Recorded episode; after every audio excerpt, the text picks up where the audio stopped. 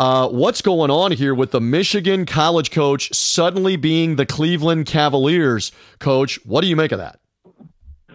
You know, there's a couple ways to look at it. And obviously, number one, everyone always talks about college coaches and making the jump to the NBA and they're not successful. But that's not, it's not really accurate from the standpoint of you go to NBA, you can't do it. Billy Donovan went to Oklahoma City. He had Kevin Durant and Russell Westbrook. Billy Donovan is a very good coach. I'm not taking that away from him. But if he went to coach this Knicks team, he's not winning 50 games out of the gate. He's right. not that good. Okay, right. it helps when you have talent. Tim Floyd went to the Bulls after that team got cleaned out, winning the championships. No one's winning with that team.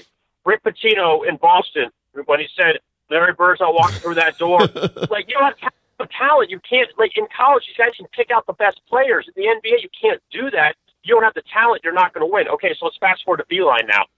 I find it very interesting that he, at his age, wants to make this jump, and obviously he's not forced out of Michigan. He, you know, he's helped this this program be one of the top in the Big Ten, one of the top teams in the country, and they didn't win a championship.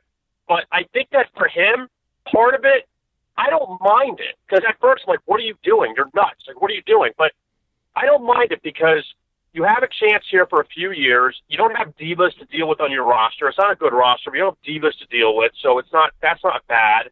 And you know what? I guess you go through the whole, you, you live once. That if you have a shot to coach the NBA now, he could always go back to college if he wanted to.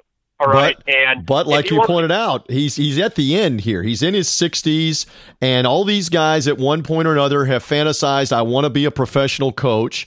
And we would agree. I mean, Michigan has become a basketball powerhouse really the last five or six years with Beilein, and he may look at this as, "Hey, I, I've done all I can do at Michigan. Maybe we would win a national championship. Maybe we wouldn't."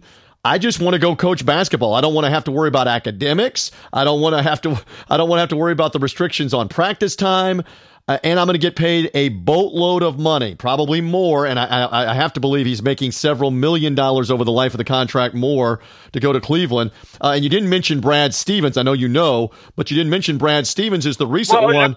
But he's much younger. He's much younger, having gone to the Boston Celtics. And there's a lot of people that believe he'll eventually end up back in college coaching anyway. My point is, I believe Beilein. this may be his last job. Kevin, you agree with that? That he'll do this for two, three, four years, however long it lasts, and that may be it for him.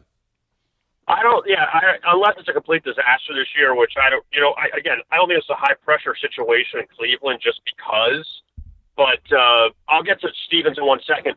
But as far as Beilein goes, somebody made a good point the other day, and I thought it was kind of interesting that the way college basketball is going with all the stuff behind the scenes and the Adidas and, and all this other things that you know you kind of say, you know what, I don't want to deal with this crap anymore.